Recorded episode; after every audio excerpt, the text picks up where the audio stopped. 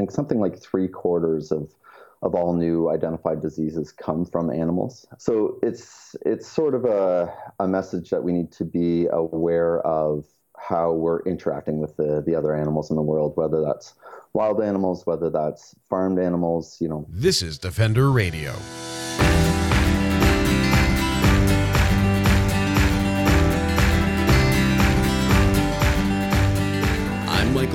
And this is Defender Radio, the podcast for wildlife advocates and animal lovers brought to you by the Fur Bearers. It's been a while, hasn't it? The last time I posted an episode, it was February, and a global health emergency was landing hard in Canada and the United States. Now, since then, we've learned a lot about the novel coronavirus that causes COVID 19, but a lot of questions remain. You're probably not going to get the answers to those questions on this podcast. But what you are going to hear is a solid summary of what we know about coronavirus and its link to animals a conversation about the difficulty in media rapidly disseminating scientific information and how ready some North Americans are to make big lifestyle changes as a result of the virus. Tom Beggs, a research scientist with Faunalytics, joined Defender Radio last week to discuss general information about the coronavirus and animal advocacy in the time of coronavirus, as well as the results and analysis of a fascinating U.S. poll regarding public knowledge on coronavirus and its animal links. Before we dive in, I want to remind everyone that this information should never replace that given by health professionals, and neither myself nor the interview participant is a health professional. For up to date information on COVID 19 in your community, please seek your municipal, provincial, or state, or the Health Canada coronavirus websites. American listeners, give that old CDC website a check. The place I thought makes sense to start is as of today, which is May 15th, and this isn't going to be out until next week. But about now, right. where are we at what we know about coronavirus and COVID 19 and its relationship to animals? Right, yeah. Uh, so, just full disclosure, I'm not an epidemiologist, I'm not a virologist, um, but it looks like we're still pretty much in early days. Um, we do know some stuff about it, right? We know it likely originated in that wet market um, in China, um, where live and dead, both farmed and wild animals, were were kept in close uh, quarters to each other, and that's sort of an environment that can allow viruses to jump from one species to another species that really those two species might never interact with each other in nature, right? Mm-hmm. So we've created this sort of artificial environment that can allow diseases to propagate um, from there, switching between species and and ultimately to humans. Um, and so we're we're we're certainly aware that you know animals in, in tight quarters um, and wild animals can carry diseases that that humans haven't experienced before. And I think something like three quarters of of all new identified diseases come from animals. Um, so it's it's sort of a, a message that we need to be aware of how we're interacting with the, the other animals in the world, whether that's wild animals, whether that's farmed animals, you know, again, tight spaces, a lot of animals of the same um, same species, all in really sort of crammed, dirty quarters, is another breeding ground and leads to things like antibacterial resistance in drugs or to drugs. Um, so generally, um, I think it's it's a reflection of how humans interact with animals. Um, yeah, I think that's a great summary and something I've heard from a lot of epidemiologists, uh, both prior to this pandemic and since this pandemic was. Yeah, told you so. I, I like it's it is the ultimate moment for epidemiologists. I remember interviewing um, yeah. Dr. Aysha Akhtar a couple of years ago, um, and she has recently left military service, but she worked CDC and military stuff. Brilliant, brilliant person. And right. she and I spoke about uh, a book she had written talking about how animal agriculture is like yeah. it, it is the perfect breeding ground for new viruses and uh, for mutations and all of that kind of stuff because it is. It's if you were to create the perfect scenario for a virus, that's what yeah. it is. Yeah. Um, yeah.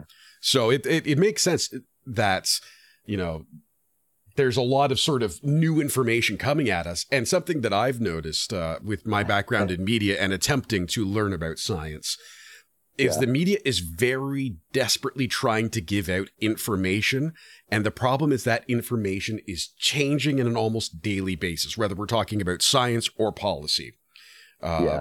i think of particular concern at least from my perspective um, is the fact that i'm listening for what doug ford here in ontario is saying but i'm also then hearing uh, you know what dr Be- uh, bonnie henry is saying in bc and I'm hearing what the epidemiologists in Alberta and Saskatchewan have to say, and it's this Yeah. this weird mix. Um, and, and the one in our email that I I I, post, I, I wrote you um, per, before our interview that I found interesting was the graphic, and and our listeners may have heard th- seen this one, and you may have seen this one. The graphic of someone running and showing Yeah. the the aerosolized virus behind them in their breath.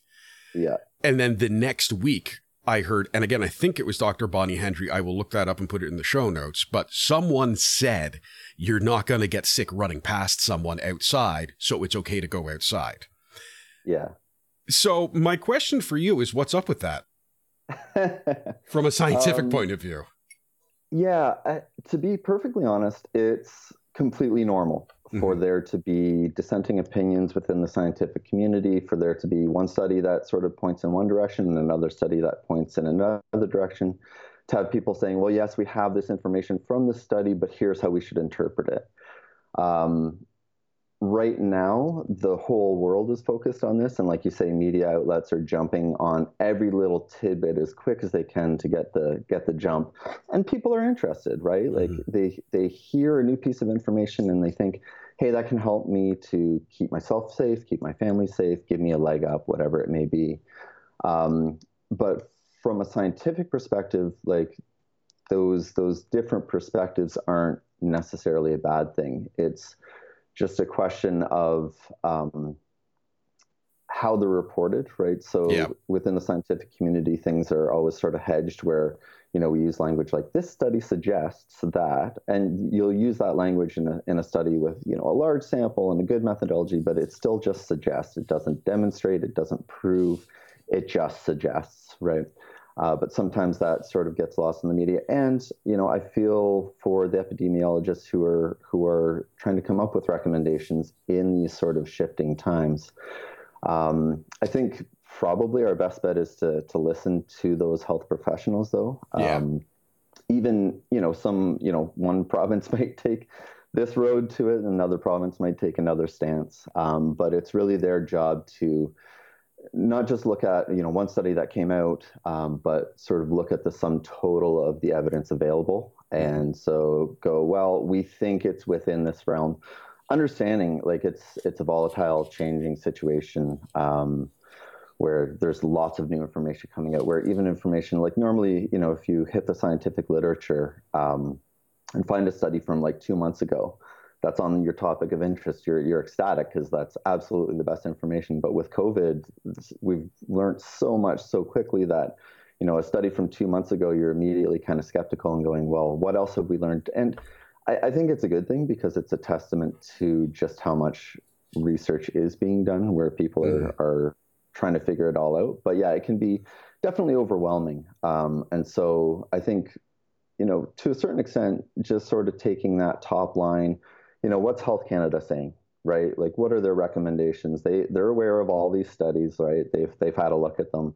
What's the CDC saying? Um, and and listening to those high level epidemiologists who, you know, and and the controversy around the running study was we don't know exactly what size of drop is sufficient to carry the virus. We don't know what size of drop is sufficient to infect somebody, and so in that absence of knowledge, we don't really know whether or not you need to be worried about a running slipstream or not, right? And so it's we'll learn more as we go and have have better answers as we go. Mhm. Um, but for now, I'd say yeah, just listen to the professionals. You know, when in doubt, err on the side of caution. But yeah, things are things are going to change for sure. Yeah, and that's definitely something I've uh, I've heard about from science communicators. Um, uh, I'm not sure if you consider yourself a science communicator, but you are communicating well and know science. So, uh, but that that is something I've heard from groups I participate in is the need to understand the language used by scientists versus the language used by politicians on these issues.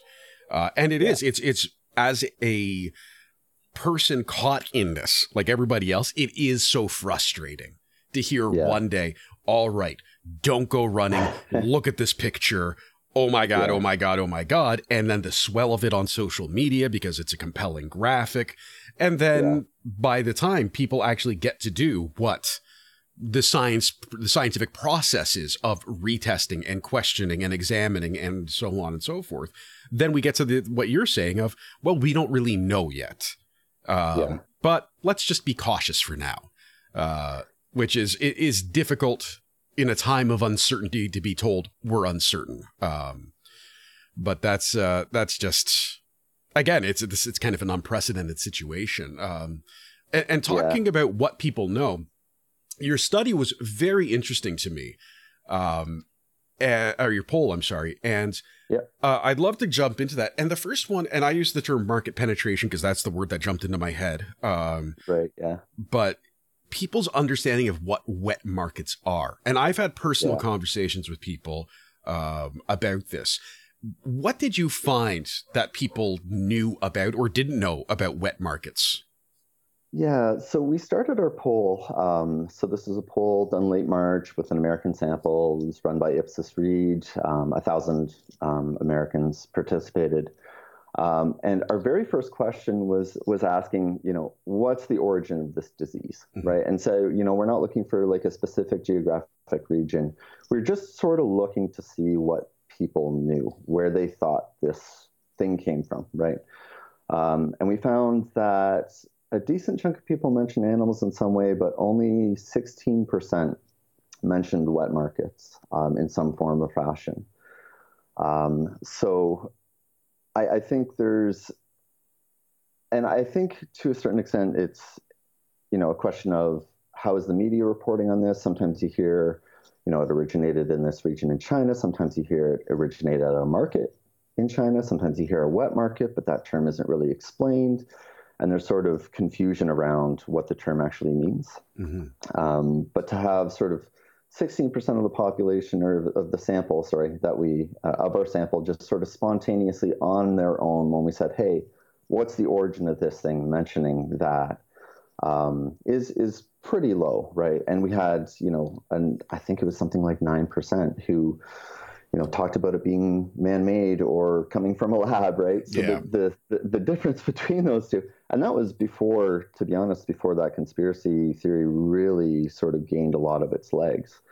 Um, so I think that's one of the things um, when we're looking at what needs to be done around um, the outbreak and messaging for for people interested in animals and, and animal advocates is that it's it's really a time for for education um, because people aren't necessarily even understanding the conditions at the wet market that that led to that jumping presuming that is you know exactly what happened like there's some evidence of pangolin and bats and Mhm, cross mhm. species and that kind of stuff so presuming that's accurate um, you know people's understanding of that is is reasonably um, poor or has been and their linking of that to um, to like traditional livestock is is even more sort of disconnected, right? Mm-hmm. Um, so we think, based on our our study results, that you know, getting to get just getting people more sort of educated on the origins rather than you know starting to to push for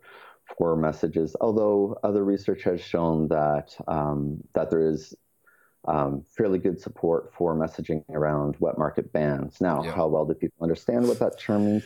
Because the wet market, right, just means that groceries like fresh produce is sold, right? And so a lot of markets meet that definition. So, what exact type of markets are we talking about? How can we reduce harm uh, the best way we can for animals and protecting humans going forward as well, right?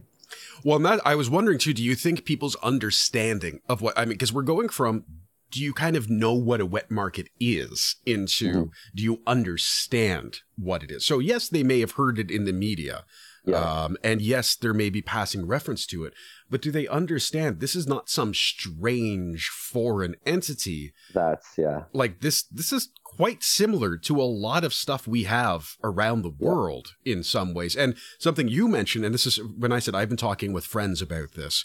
Um, people not understanding there are farmed animals at these wet markets. Yeah. This this is yeah. not just random wildlife that's been caught.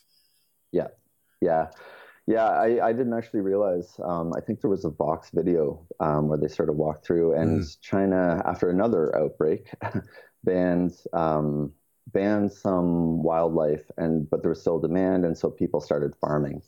Um, I think pangolins are, are farmed a fair bit now, right? And so the the line between you know what's considered exotic, what's wild, what's farmed, um, and you know there have been um, outbreaks from chicken farms and hog farms, right? So yep. it doesn't have to be this exotic species. It's just a, a, question of how we're dealing with the animals that we share the planet with, right? So, and that's the the, the bemusing, I suppose, is the best word for it. Reality for me is as a journalist, I covered H1N1, H2N5. Right. I covered yeah.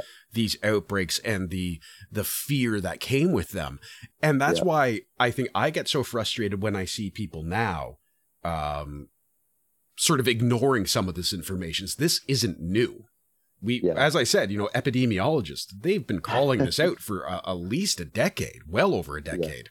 We're talking in yeah. the 90s, they were talking about this stuff, at least. So that's, I, I think that's sort of, it's an interesting, interesting connection, uh, which, which also leads into the question I had about, um, the cogn I, I, use the term cognitive distortion, which is from yeah. uh, uh, my CBD for anxiety, um, but it's uh, or CBT, sorry. Um, okay. yeah, different. Both yeah. beneficial, one more specifically yeah. to this cognitive distortion. This topic, yeah. Yeah. um, and uh, it was the whole the concept of people are saying, yeah, you know, I'd, I'd support better animal welfare laws, and yeah, I'd support a mm-hmm. wildlife ban, and they seem willing to support this, but then there's also this lack of awareness of like the pigs in the United States and Canada, the chickens in the United States and Canada, are in conditions that could, yeah. in theory, lead to this kind of problem too. Um, oh, yeah. That the fast food joints are mass producing animals uh, and transporting them all over the world. Uh, like all of this kind of stuff. Eh, yeah. Is this something we know a lot about at this time? Uh, and if not, how do we kind of get through that wall? Yeah, it's it's definitely an area of research. Um, and so you're right. People use cognitive distortions, or another term people might have heard is cognitive dissonance, or mm-hmm. dissonance reduction, or motivated reasoning. Um, the the general term is meat, the meat paradox, right? And so it's the idea that people enjoy the taste of meat, cultural traditions around meat, what have you, um, but also, in some sense, feel bad, right? They they understand um, that you know this was at one point a living, breathing animal, um, and so there's a series of of things that we can do. We call them moral distancing strategies, right? Where you can try to remove the the reality of eating meat from the reality of where meat comes from, right? Mm-hmm. So things you know so simple as like euphemisms where we call it beef instead of instead of eating a cow, right? Uh, but other things too, like you know, people think, well, you know, barnyard animals are really not that bright, right? They're not very intelligent animals at all. When that's not true, right? Mm-hmm. A pig is as smart as your dog is, and um, or they think uh, they don't really suffer. They don't they don't feel pain the way you know the way I do, right? And so it's a way to sort of divorce those two realities from each other, right? Um, in terms of how you break through, um, it's something we're actually looking at um, because we want to understand um, what types of, of distancing beliefs people have, what types of strategies they're using. Yeah. So we're actually looking at right now in the current study uh, a study of people's beliefs around chicken and fish, right? So you know, fish don't feel feel pain, chickens aren't social animals, they don't care for their young, and we wanted to see how prevalent these are, and then we wanted to see how strongly each of those beliefs relates to somebody's willingness to sign a petition, right, mm-hmm. to help improve the lives of farm chicken, right? So um, or to reduce their own consumption, right? So we had the option to for people to to to pledge to reduce their their consumption of each animal, um, and we think that by learning about which beliefs people have, which are those kind of problematic beliefs. Um, we can help advocates to target their messaging, right? So if we know, you know, well, people don't really understand X or Y about pigs or, or fish or chicken. Um, let's educate them on that, and then that sort of starts to chip away at that um, moral distancing, chip away at the meat paradox, and and help them see those creatures in a, in a different light, right? So that's sort of one of the ways we go about it at Faunalytics, where our goal is to do research that, that helps animal advocates to be as effective as possible. Um, so certainly understanding sort of how people view animals um, and the, the beliefs that they have around them are, are, are essential to those efforts. Um, and I've got two questions that are kind of can go in either order, so I'm going to skip ahead a little. Uh, talking about sure. methodology in general, yeah. again, I am not a scientist. I do not have a scientific background. Yeah. However, I do communicate a lot on this subject, and I hear a lot of people complain. So if there is polling, well, your methodology was wrong, or you use this selection of people from this service, which shows some kind of bias, or this or that. And I mean, the one thing I, I feel confident in saying is there's no such thing as no bias. Um, right. It's just, it's inevitable. But how do you manage that kind of stuff in and in yeah. some in a topic that is so divisive too it's not a mm-hmm. you know do you prefer blue or light blue so how, how do you manage that to ensure it's not or to mitigate how much it's impacting your results Right. Yeah. So I, I, think to a certain extent, and this goes back to the idea of, of cognitive dissonance or motivated reasoning, mm-hmm. right? Where if I believe something and you come to me with information that questions that thing I believe, I am motivated to disbelieve that information, right? And it's really easy to cast aside a study that you don't like. Because if you if you go ahead and say, well, I don't like this. There must be something wrong with it. No scientific study is ever perfect. No poll is perfect, mm-hmm. right? Um, so if you're motivated to sort of get rid of of that information so that it doesn't have to alter your worldview, there's a whole host of things that humans are are capable of using to do so, right? Um, in terms of how do you deal with it as a scientist, um, obviously as much rigor as possible, right? So you know, you've heard the the old uh, line, well, there's there's lies, damn lies, and statistics. yeah. Um, so I feel like statistics get a bad name, but it's it's really a tool like any other tool, right? So just like you can use a hammer to build a house, or you can use it to smash your neighbor's car because they angered you in some way. In in you you wouldn't look at the neighbor's car and see it all smashed up and say, oh well, hammers are bad, right? Instead, it's well, that's a misuse of a hammer.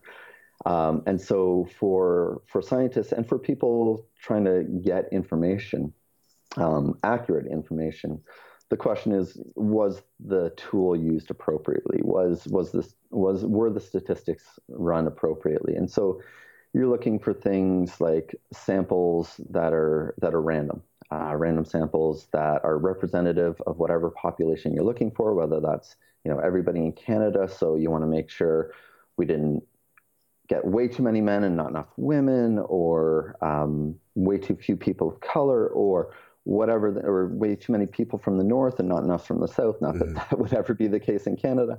Uh, but you want to make sure that your your sample is accurate to the group of people that you're you're looking to get, and that you're using a reputable um, reputable source for collecting um, that data. And that doing that gives you more confidence, right? So in science, and in some ways, I think we'd be better served if we didn't say, well, 46% of X or Y, but if we said, well, between 43 and 49% yeah. of X or Y, because there's always that confidence interval, but it's sort of hidden in that disclaimer at the bottom where you see this this survey is accurate within plus or minus three percentage points 19 times out of 20 that kind of language that sort of gets skipped over but to be honest seeing that information is also uh, an indicator of the poll's quality, that it means that they're taking that variability into account. So, all of which to say, um, you know, get your information from a reputable source. Um, know what to look for in, in survey data if you're not sure. Um, yeah, and and the people writing the poll and delivering the poll need to be aware of of the potential pitfalls of using that tool, right? Yeah, and I think I, I got to think too from again from a media perspective, people are just besieged yeah. by surveys and things like that, and it doesn't help.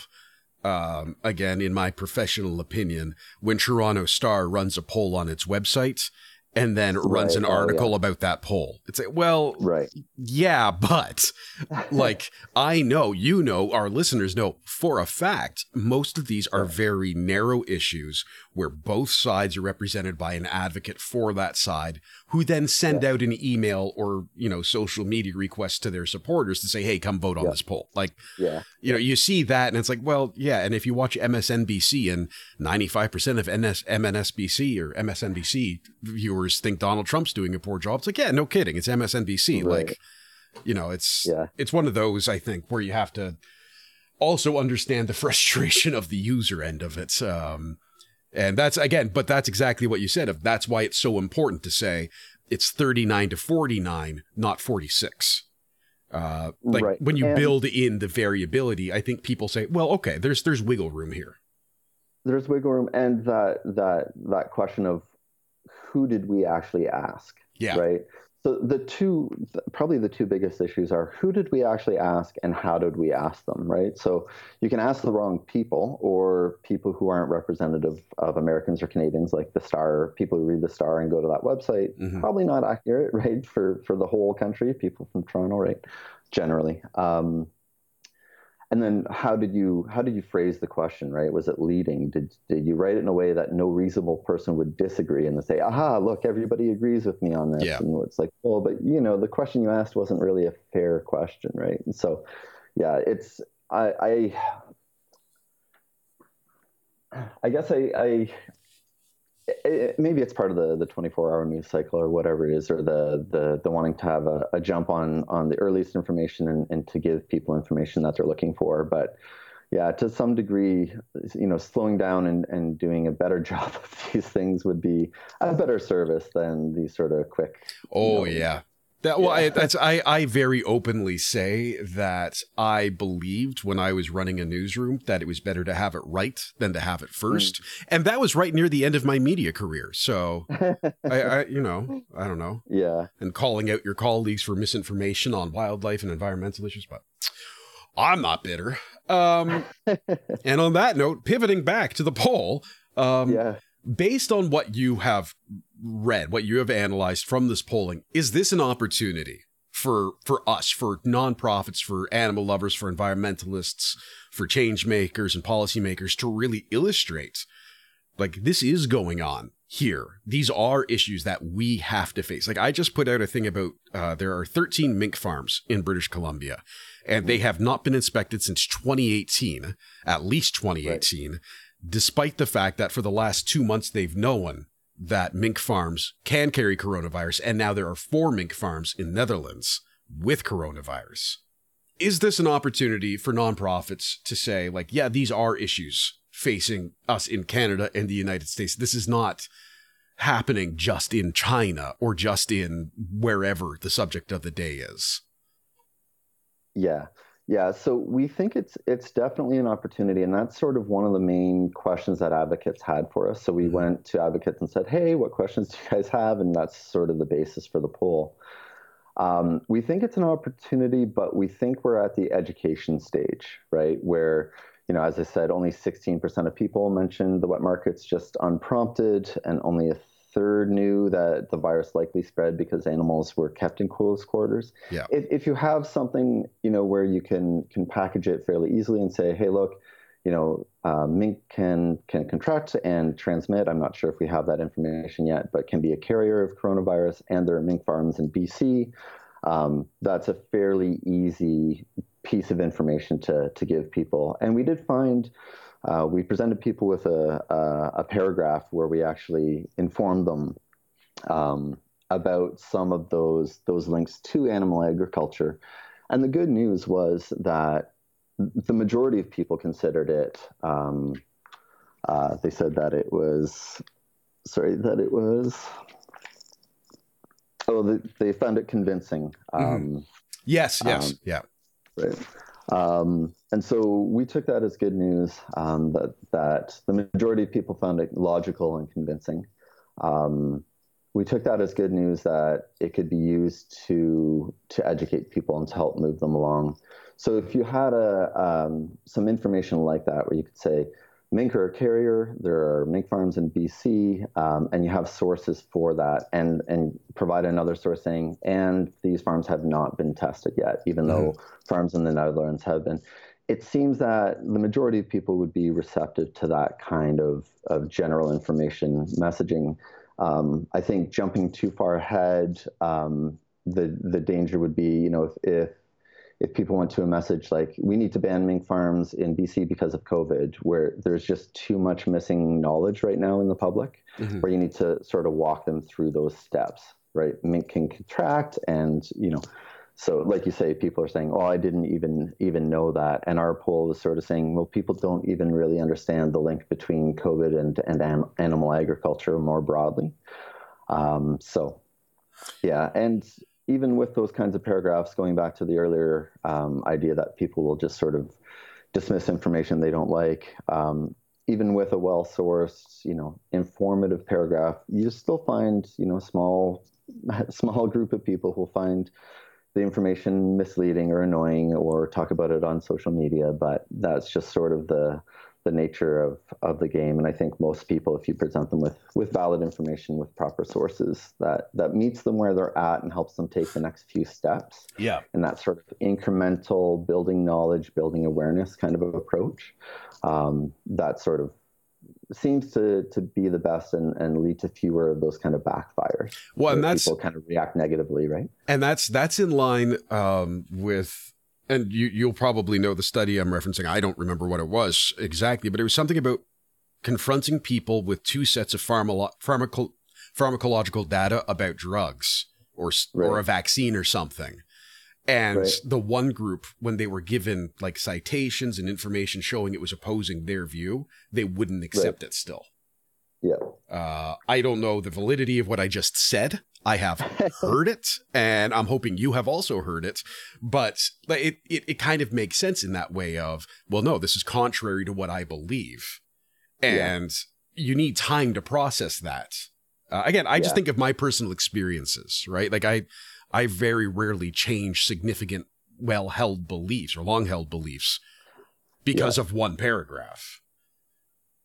Yeah, yeah it's it's definitely tough, um, and we see with all sorts of um, all sorts of topics. We see uh, resistance to information. Mm-hmm. We see backfire effects, right, where you um, you message in a certain way, and people actually become more polarized, right? So the people who are initially resistant even dig in their feet and yep. and become further away from from where you're trying to get them to get, basically, right? Mm-hmm. Um, and and that's why understanding you know where people are, which of their beliefs are sort of related to the willingness to change. Can you shift any of those beliefs? What kind of messaging do you need to shift those beliefs?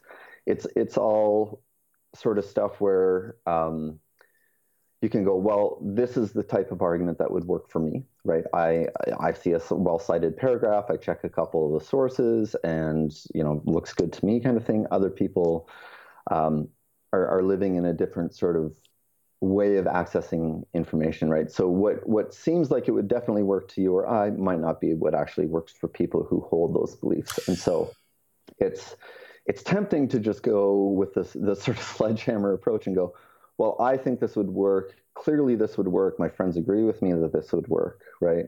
Um, and launching a campaign on that basis, or going, okay, let's let's go and find out where people are um, and test it in small groups. And does this approach work better than that approach? And then we can say, okay, well, let's let's say to advocates, let's say to people who are, who are trying to make the change, well, you know, in this sample, using this methodology, this worked best, right? Yeah. So we think for these reasons, however, and it's again that cautious sort of scientific approach, but it's building that knowledge based on empiricism, based on science, rather than just what we think might work, especially in a situation like you say that's really polarized and where um, where people are, are just as likely to, to dig their heels in as they are to to change, right? So Uh, yeah, and I thought it uh, just uh, for sort of a final note on that. I, I thought it was interesting in reading the summary, and all of this information we're talking about is available at faunalytics.org and is linked in the show notes for everyone who wants to read it. And I suggest you do because it's yep. very interesting um, and very valuable, especially this part. Uh, so you talked about the misleading, annoying, or offensive. So people who find mm-hmm. the arguments that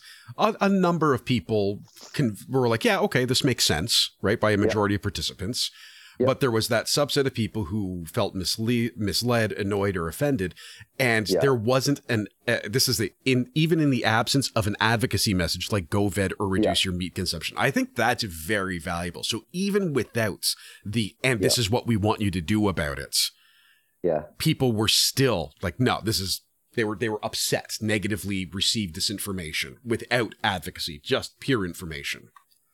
Yeah, yeah, and that's why like uh, one of the main take homes from the study was it's time for for properly cited good information yeah. to, to get out there. And once we have that building block, right? Once once enough people understand, once that that basic, you know, here are the links between COVID and animal agriculture messages is better understood among the people who are going to be receptive to the message, then you can start building on top of that foundation and taking further steps. But yeah, given um, given how few people seem to be aware at that point, um, and hopefully that's that's improving, um, and the the potential, like you say, for for backfire effects. We think it's it's uh, it's it's a time for for caution and for education, basically. Yeah.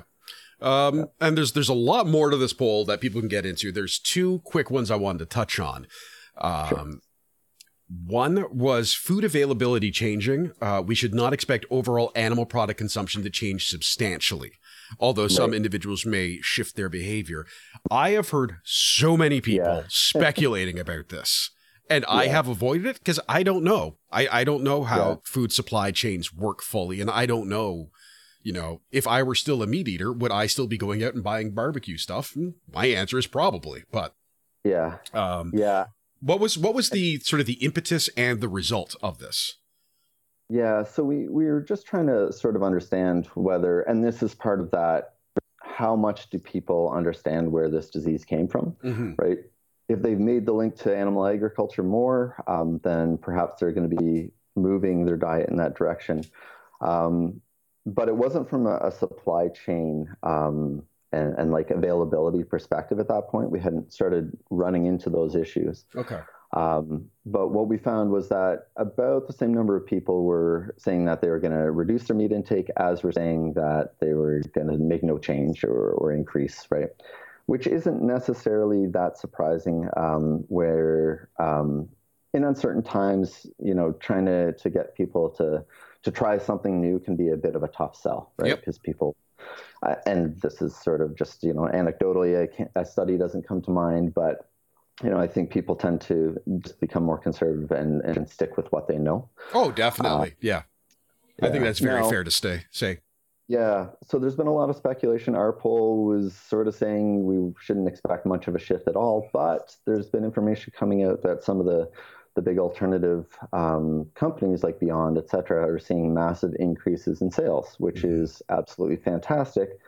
We're in that sort of what does this mean? Will this continue after um, after COVID's done? Will this continue after meat is more readily available? Because certainly some products were sold out, and so people might have been buying more of the alternative products just because of that. But maybe that was just the little nudge they needed, where they already kind of knew in the back of their head for yeah. health reasons, for the environment, for animal ethical reasons, and then they try it and go, "Hey, that's really tasty, right?" But this is one of those situations where it's uh, the, the the we don't have all the information yet to know whether this this uptake in uh, uptick in uptake will will continue.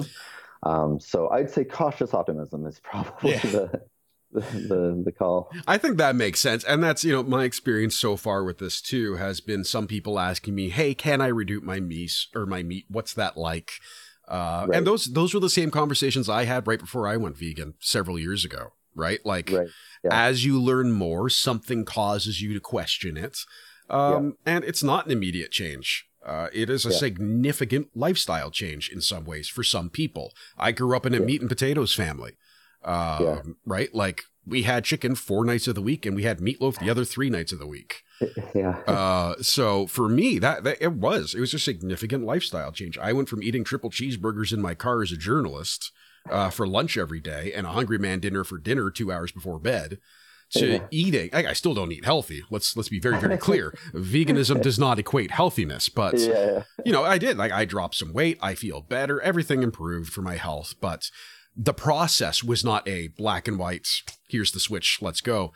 Uh, and I also enjoy the way you're talking about it. And there could be all of these different things or some combination of them because it's very rarely one thing.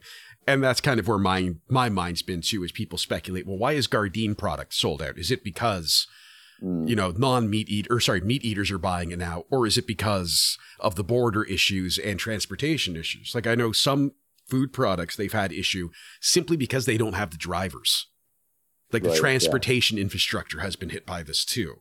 So yeah. you've got products sitting on a shelf, and if it's a product that spoils, that's the reality. Uh, but yeah. again, like you said, this this could be the opportunity. I've been recommending seitan to everybody I know. Like if, if you're worried about protein right now, if you're worried about getting enough bulk in your diet, seitan is a brilliant solution. I make it every week. I love it. Um, nice. I'm allergic to wheat, so oh no, yeah, seitan to me is like Satan. Yeah, just, that's fair. That's very fair. yeah, yeah, my wife loves it. So yeah, um, well, tofu, same thing, right? Yeah. Make your own yeah. tofu if you want. Uh, and then the other one was in the time of pandemic, some people are more likely to donate to animal charities, some are less likely. This has been a raging debate in nonprofits for the last two months, uh, particularly those of us who are not frontline.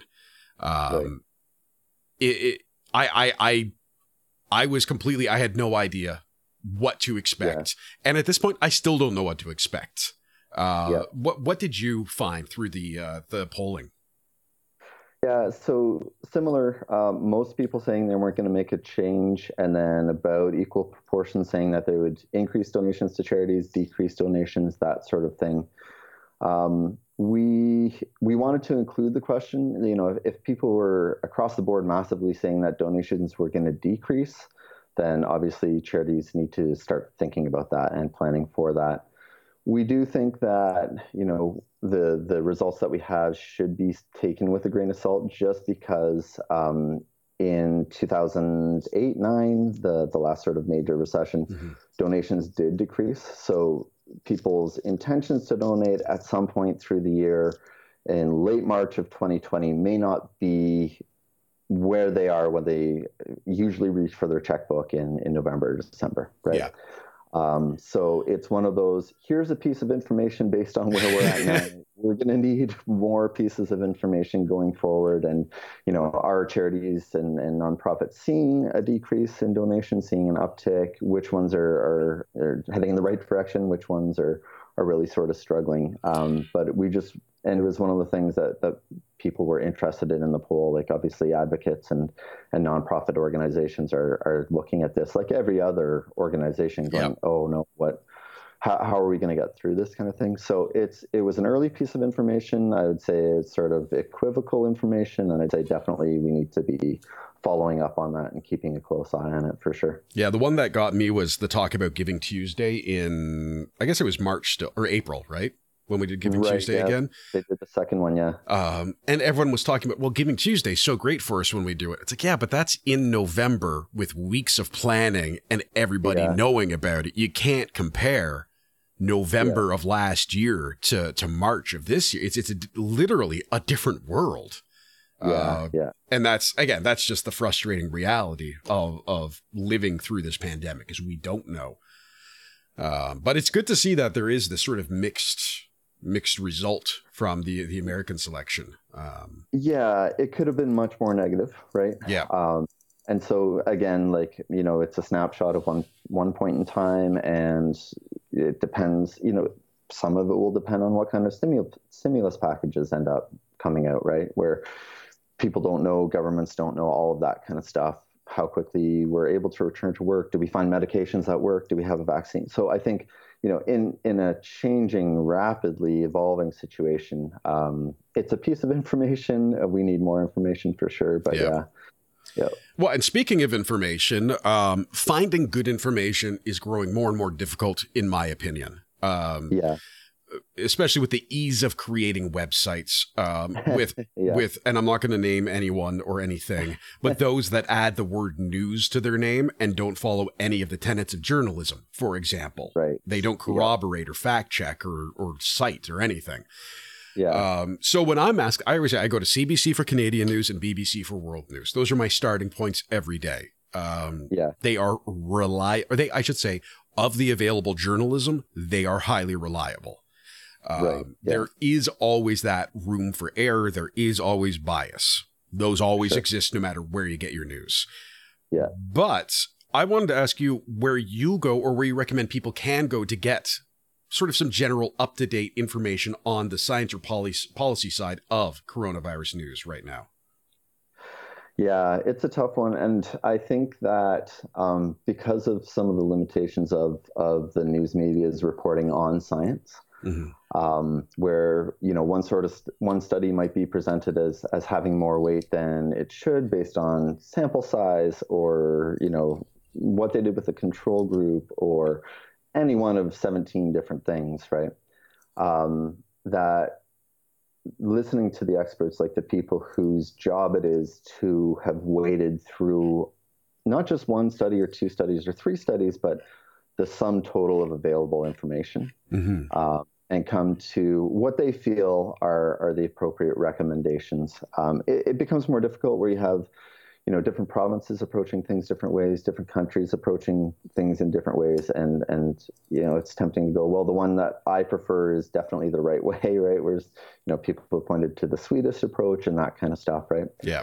Um, but yeah certainly any any source of information needs to be sort of uh, considered and vetted um, we have there's mediafactcheck.com is a website and they sort of show you where's the political lean yep. of this outlet and how generally reliable are they like even you know pulitzer prize winning organizations like the washington post are, are going to have retractions from time to time right mm-hmm. they're going to report on a study that then doesn't get supported by subsequent research but that's just the nature of of, of scientific research right where um, it's about the the sort of sum total of the the picture that's shown across multiple studies, multiple labs over time, all of that. So it, it's definitely tough. I would say that any um, any one piece of information should be taken with a grain of salt, and that grain of salt should be larger or smaller depending on the organization that it's coming from and how well they're citing their sources. And did they talk to people who weren't involved in the study to get their perspective on it like other experts in the field to see